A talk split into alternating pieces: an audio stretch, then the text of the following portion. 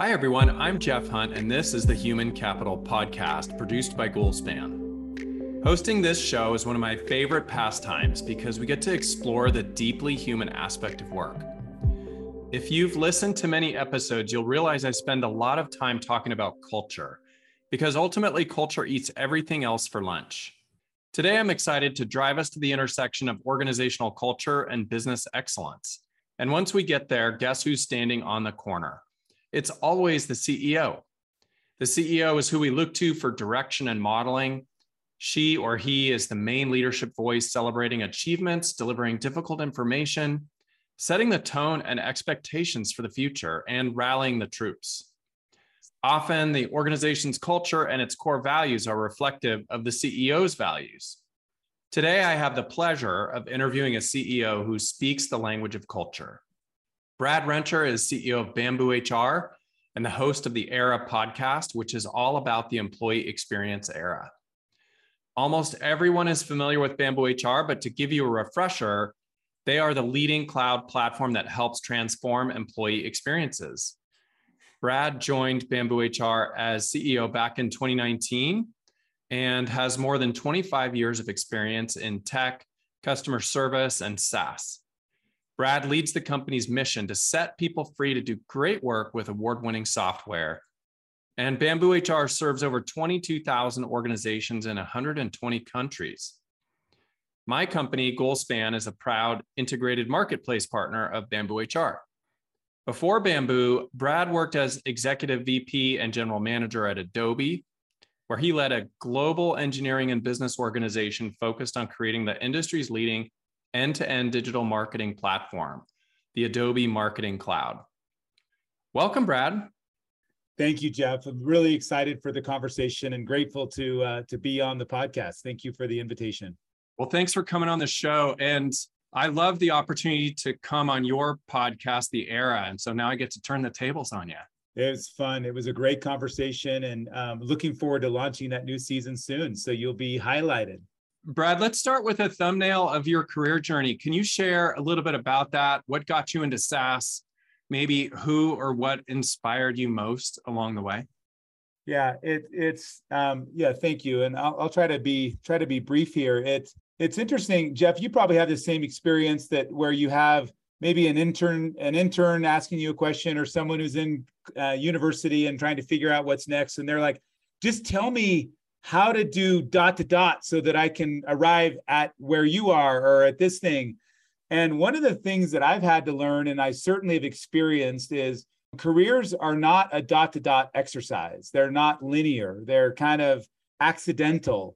There's a whole lot of luck involved. And I certainly am a byproduct of that. Yes, I am, you know, I have solid B minus talent. I have I have some some work ethic but I've been really, really fortunate to be uh, mentored by some great mentors, but also just to get just plain lucky.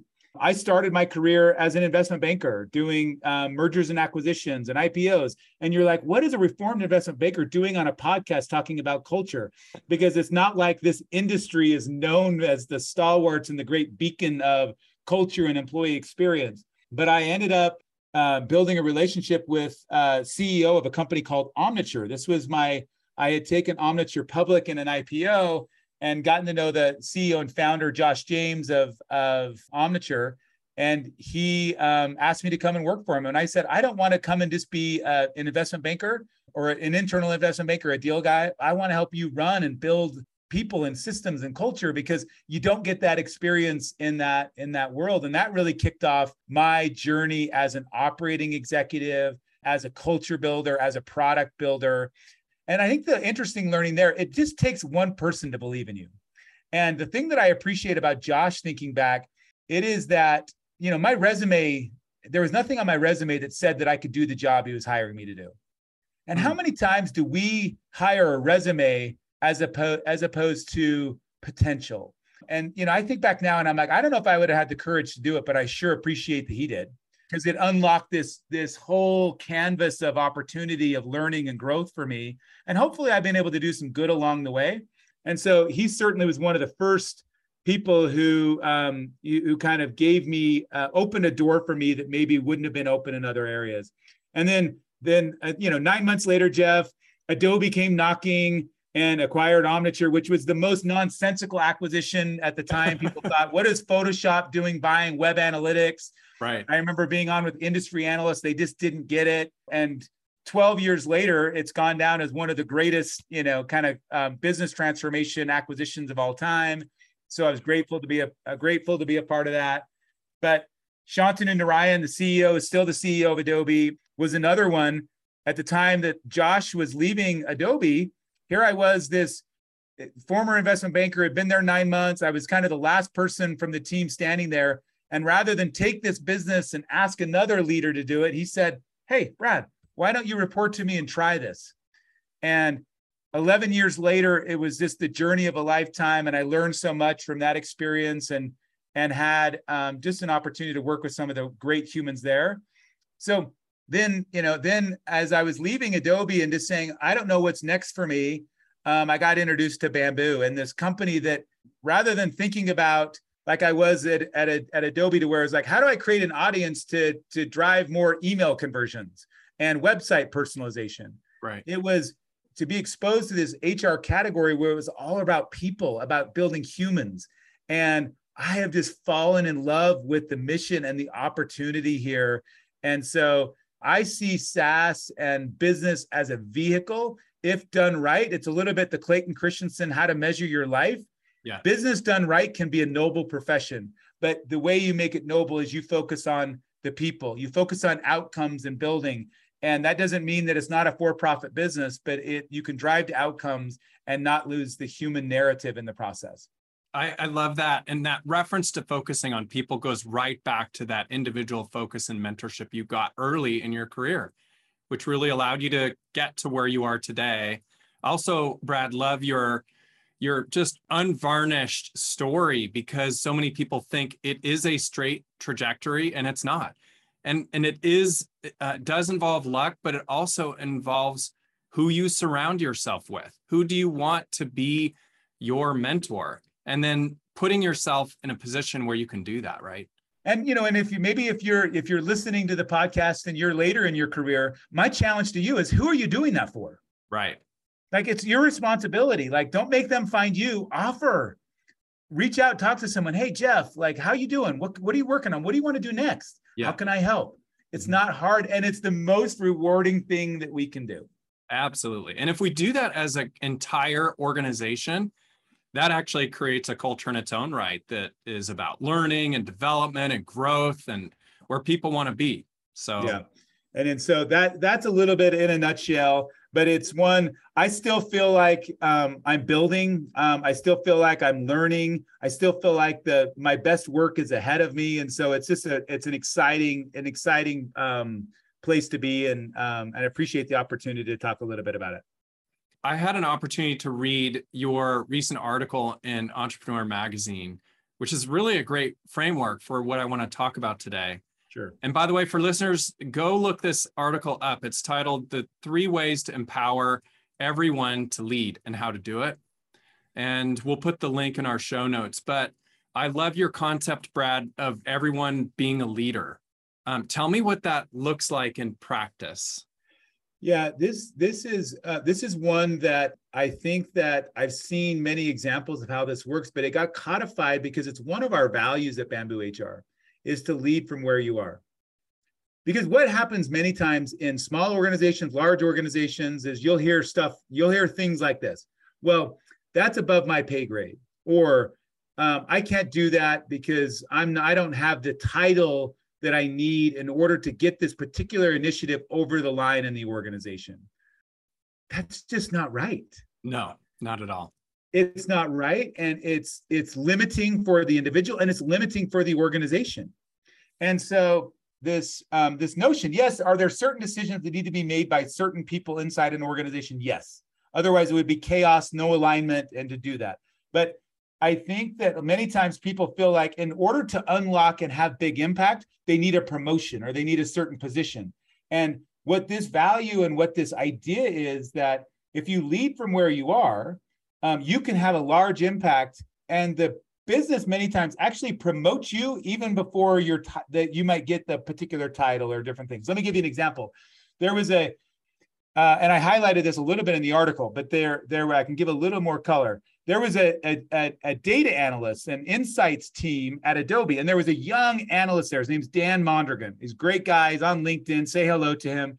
But he started to work on this analysis for all this go to market, this global go to market, Adobe's entire enterprise go to market. Imagine how big this is.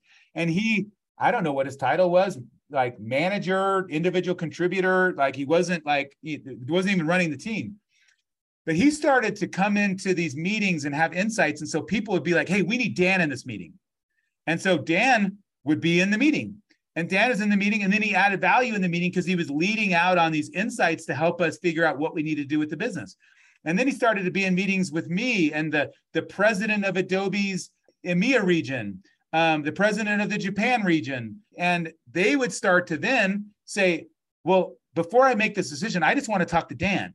And so they would call and put themselves on his calendar. And so then he would give, be giving them insights. And so here was this person sitting in, in Lehi, Utah, who was having this major impact across this global organization because he was leading from his place. And um, and to me, it was just this light bulb moment it did Dan ultimately get promoted? Yes. But was it the title and his position that led led him to have the impact? No, because he had mastered this principle of leading from where he is. Well, and my guess too is that Dan was not adding value um, to try to get a promotion. He wants to have an impact. That's what 99% of the employees are just like, I want to feel valued and I want to have an impact. How do you let them do that? well let them let them lead give them that voice and there's lots of ways people do this it's like well i, I want to you know hear everyone's voice but i love this idea of leadership that you can lead. And this is the, my challenge sometimes with employees that you know that are there is like hey brad i want to grow and develop. Well tell me about how you're leading from where you are today. Tell me about that. That's great. That's such a good question for any of us at at any time really. Uh, okay so in your article you also mentioned the importance of creating expertise at all levels of the organization. Talk to us about why this is so important and what are the benefits of investing in this? Yeah, it, it I mean to me this is this is how you build well let me step back. It let's look at what you know you need to identify what the objectives for your business are. Is your business to to put the leadership team and executive team a small number of people at the center of your narrative are they always the protagonists of the story that you want to write? Or is it that five years, 10 years from now, you have now developed leaders who are now leading out in the core narrative of the business who are not today? And maybe some of these people go and they're they're writing the, the narrative in other businesses. And so for me, it comes down to what's your objective and how do you want to develop? And because if you want to develop and not always put the executive team or the leadership team at the central part of every story, well, then you've got to start to develop those. You know, it's like think about any good book or story that's telling is you have to do character development. Right. And in the character development, you start to understand what's the tension, what are they learning, how are they figuring out their skills. Any superhero movie, they got to go discover their powers. And for me, getting the insight and the knowledge in different parts of the organization is starting to under, help each individual in your organization understand their superpowers. Mm-hmm. And then it takes time to learn how to harness those and to build those so that they can kind of achieve the, the measure of their creation. And that's what I mean by that is it's yes, there's business benefits from that. But if you think about it from a core people development standpoint, that's the idea. And it makes you more resilient, it makes you deeper, and you know, my experience is I've scaled several of these businesses from hundred million dollars to billions of dollars of revenue. It's the only way that you actually achieve business outcomes and growth. Mm-hmm. Makes perfect sense. The other element is communicating constantly, fiercely, authentically about the organization's mission, what it stands for, where it's going, its vision, its core values. Talk to me a little bit about how to connect people to the company and its mission. What does that look like generically? What does it look like specifically at Bamboo HR? Yeah, our mission at Bamboo HR is to set people free to do great work. Mm-hmm. I love that, by the way. I I love it, Jeff. I I've I you know every day we've got roughly three million people in our system working, and I think about that like today we can help three million people maybe um, book some time off over the Fourth of July, and then they get to go spend time with average number of dependents is 2.2 so six to seven million people are going to benefit from an action that takes place in bamboo hr software today. How incredible is that and that's going to be 10 million 20 million 50 million. And i would say as a leader how deeply do you care and feel that mission? Because mission vision values this is the hard part. If you're not happy with your culture you're not happy with how that's happening as a leader you have to look in the mirror. Yeah because it's ultimately a reflection of you. No question. if people aren't aligned to the mission look in the mirror how do you feel about it? How do you talk about it? How are you driving to alignment? Because the mission is why does this company exist? What are we about? And you know, then you get to the vision is like, well, what are we doing? Like, what will we become? And then your values are how do we do it? And are the values the pictures on the wall, or does it actually inform? Like, so, like, let me give an example. One of a one of Bamboo's values is be open. And if I'm as a if if I as a leader I'm coming across as I'm not being transparent. I'm being vague. I'm not, when I can give information, I'm not, and I'm not communicating. Well, how much do you think be open as a value is going to take hold inside of bamboo? It won't in that case. It, it might be aspirational. Yes. But it, but it won't. Yeah, exactly. You may as well take it off the wall, take it off everything. It's not going to happen unless you're committed to it. Yes, aspirational, true. But how then am I working towards that as a leader? And so for me, most of my meetings, people get tired of it. I will start with, especially in like if I'm recruiting someone to come, I'm like, we're going to start and end every conversation the same way. What's our mission? What's our vision? What are our values? Then we talk in between. And I said, at the end, let me tell, tell you about our mission again. Let me tell you about how we do it and what we're becoming. And the more you weave this into your core operating narrative, the more it's going to take hold. It's so exciting when it happens. And we're not perfect. I'm not perfect. I'm still learning. The bambooligans who are listening are like, yeah, I wish you'd do more of that. You're right. Like, I got to do better. One of the other things that you mentioned in your article is eliminating silos, especially the top, which I'm really glad you brought this up because they're so cancerous and problematic when there's silos within organizations. But why why is it most important to do this at the top if you have silos in an organization? Yeah and this is the hard thing as i in my organization you know at adobe it was i don't know five six seven ten thousand people. Did we have silos that, that crept in yes because uh, ultimately you have to have an organizing principle for your organization whether you're three employees 10 employees or 10000 you have to have an organizing principle and there are functions. People need managers. And um, and so yes that those are going to exist. What i mean by how do you eliminate this at the top? There is an opportunity and Patrick Lencioni has an idea in his book, and he talks about this, this principle of team one. And team one is the executive team. And I use this language um, with all of my teams. When I invite you to come and report to me and be on the team, this is how I say it. I'm like, you, Jeff, you're running the sales department, and I need you to run the sales department with excellence. But the second part of your role is that when you come to my team meeting and we're with each other as an executive team, that you're a member of team one. So what do I need you to do? I need you to take off your functional hat of sales. You can see my bad hair day. Um, you take the functional hat off and you leave that behind and you come in and now who are you? You are Jeff Hunt and you are an executive who is jointly running Bamboo HR.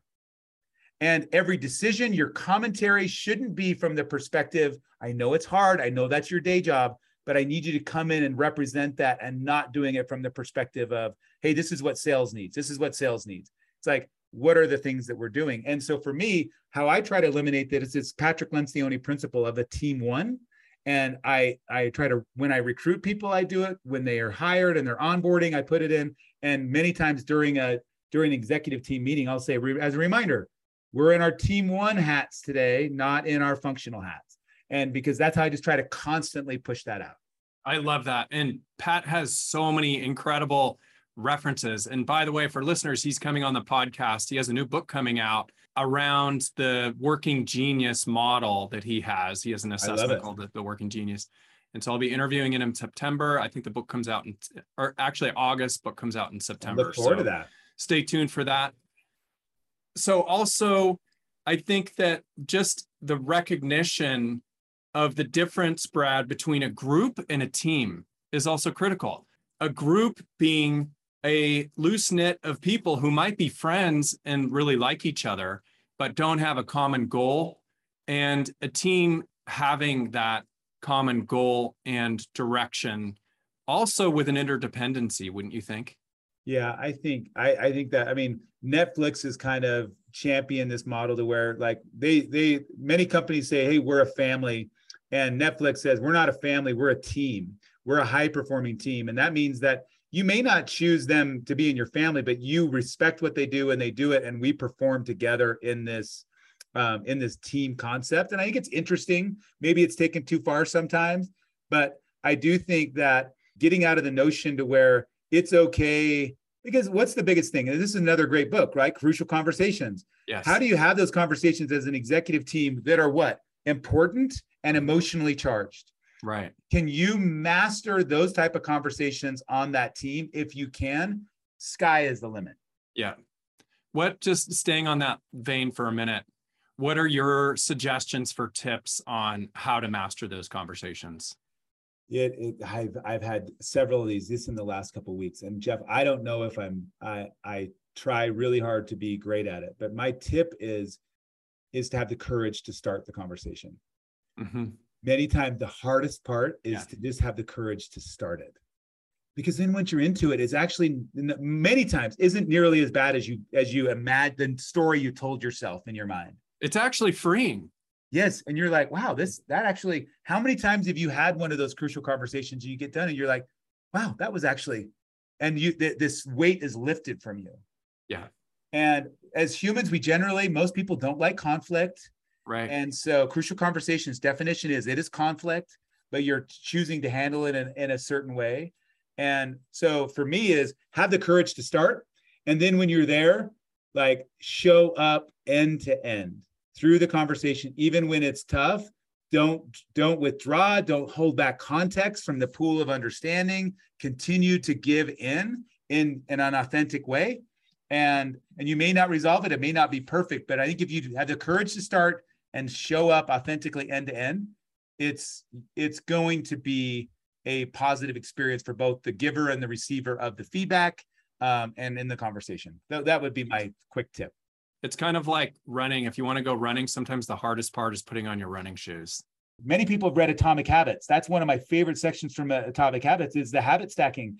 It's like if you want to go run a marathon, well, every morning it's like, ah, I don't want to start today because I can't run a marathon. And the point was just make the make the habit. I get out of bed, I put on my running shoes because then what happens? Well, my running shoes are on. I may as well go for a run. It's a mindset. Yeah, and I I love it to where a lot of times as an executive, as a leader, it's like okay, you know, you need to have that tough conversation. Well, then just do something to start it. To say like I won't let a one-on-one with this person going go by without starting the conversation. Like make that a, an operating principle and it's easy. It's like, oh yeah, that's right. I promise my I have a commitment. I won't let a one-on-one going go by without giving that feedback. And then you're there. Brad, how does vulnerability and authenticity come into play in leadership? You mentioned it earlier, so I'm bringing it back up. Yeah, thank you.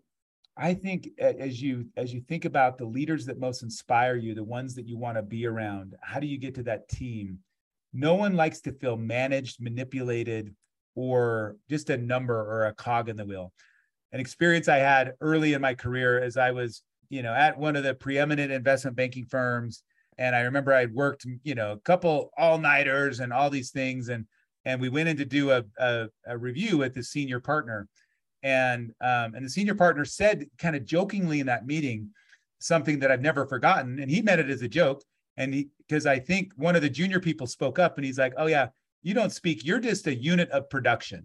Like you you just get." And he said it jokingly, but like I remember like, wow, to where like do your people feel like a unit of production your job is to a to b and like just go do that it, it's is there anything more deflating than being a unit of production right um, and so for me authentic leadership really it, it gets put under the umbrella of servant leadership to where are you showing up jeff in the way that's authentic to you because the way you lead your organization the way i lead my organization is it different yeah could the principles be the same and those kind of things but yes i think about I've I've replaced not replaced, but I've like Ben and Ben uh, Peterson and Ryan Sanders are the two co-founders of Bamboo. So I came in and I think there was you know a lot of people in the organization who might be worried like who's this new person? Is he going to come in and do things differently? Yeah, I am because you you have to lead authentically to you. Right. I think about think about being Tim Cook and mm-hmm. and stepping in for the stepping in for Steve Jobs Right. Is anyone get how many people have tried to be the next Steve Jobs? Like it's countless. That's did right. Tim, did Tim Cook, has he ever been accused of trying to be Steve Jobs? No way, never. Never. Because what is he doing? He's authentic to who he is. And that's where power is, is when you bring, do, I, do I like to say bring your whole self? No, there's, you have to have a professional, like, you have to have a professional life, but leading authentically. And part of leading authentically is, am I perfect? No. And like if stepping in, in front of bamboo and saying, hey, I screwed this up, or to the leadership team, like I screwed up, I am sorry. Like, does that free them as my leaders and the next level leaders and the next level leaders to be able to go say the same thing? Yeah. And that to me is where power and resilience comes from. Because right now, like many of the employees entering the workforce today, they may not have received tough feedback ever in their lives. Right and to where and it's really harsh when you get it the first time and but it's like it's okay it's okay because let me tell you about when i failed and what and how i learned from that and i think that that pitching and catching of feedback if you you said earlier if we could do that imagine what the organization would become i think the best organizations in the world are going to be the ones that pitch and catch feedback better than others completely agree and i think one of the pathways to getting there which is often overlooked is actually training people how to do that, not just managers, supervisors, but employees. Yeah. Everybody needs to know how to give and receive feedback well. Yeah, I think that's I think that's super interesting. What's your favorite thing about running Bamboo HR? Our mission. It it matters. It we can we can do good with it. We build two products. We build a product that we that we ship to our customers and we build a culture and a system that our, as our second product that attracts and retains just some of the brightest and greatest people that I know. And I, I love that that combination in, in delivering against our mission. Fun to be a part of that, I'm sure. Before I shift you into some lightning round questions, you're recording this new season of the Era podcast. Give us a sneak peek of, of what's coming. Yeah, it is. It's really the the idea that we're really trying to uncover, Jeff. And you were you were so enlightening when we talked there. Is is this idea of what if we've had it backwards this entire time? We do we we spend so much focus on our sales and our marketing and how do we get more customers and how do we retain them and and and there's been this this whole uh, rallying cry of customer experience is king. Right. What if we were wrong? Like what if what if the right way to do it, and Tony Hsieh from Zappos was one of the first ones to try this. Maybe we start with that first interaction with a candidate and what experience we provide to them and what that onboarding experience is and what a manager to to a team member interaction is and what feedback they're getting and how they're growing and developing the totality of the employee experience what if we start there and then the customers get delighted and then revenue and business results flow it's this hypothesis of maybe we've had it backwards the entire time. And maybe we redesign this to say, let's make what was last first and what was first somewhere in the middle and see what those business outcomes would be. And my hypothesis is that that's where the future breakout companies are going to be are the ones that have the courage to say, yes, I know all those KPIs matter, but I'm going to focus here because I'm confident that those things will be outcomes. It's a great concept. And it just reminds me of how so many organizations focus as a primary objective on profit. Let's say it's EBITDA or we have net profit. And their goal is to achieve that but it's not the goal it's actually the byproduct. So if you do all those things that you just described really well that's actually the end result usually unless something derails that's usually the end result. Unless you're in the wrong market you got the wrong product you got the wrong offering there's all the table stake stuff that you have to get but then once you get there how you organize and how you align exactly. can be different. Yeah. Okay lightning round questions. Yeah. what are you most grateful for? Relationships relationships relationships that matter you know new ones old ones and the opportunity to to um, to benefit from those. What's the most difficult leadership lesson you've learned over your career? Gosh i think how would i how would i characterize this? It is failure as a tough teacher. It just is tough. You're in it and you're like i'm so miserable. And then you come out and you're like well i'm really grateful for it.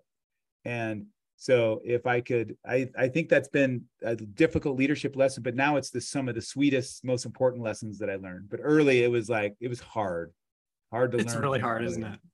Too bad there's not an easier way. I know it just is hard. And I, you know, and like I said, I grade out at a solid B minus in most things. So, um, you know. Oh, you're a humble guy, so I don't know if I believe you, but who's one person you would interview if you could, living or not?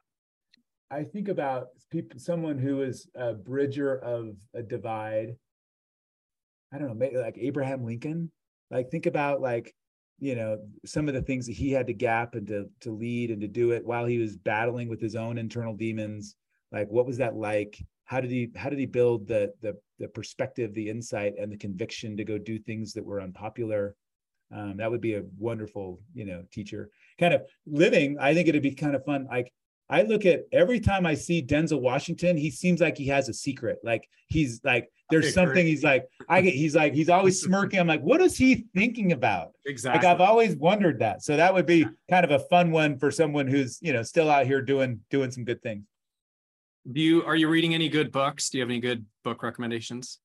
Yeah, I, I've mentioned a couple that have, that have done that. I, I'm going back and rereading a couple books. One is the, some of the Marty Cagan product management principles. I'm going back to read that and not doing it to like develop products, but to develop people.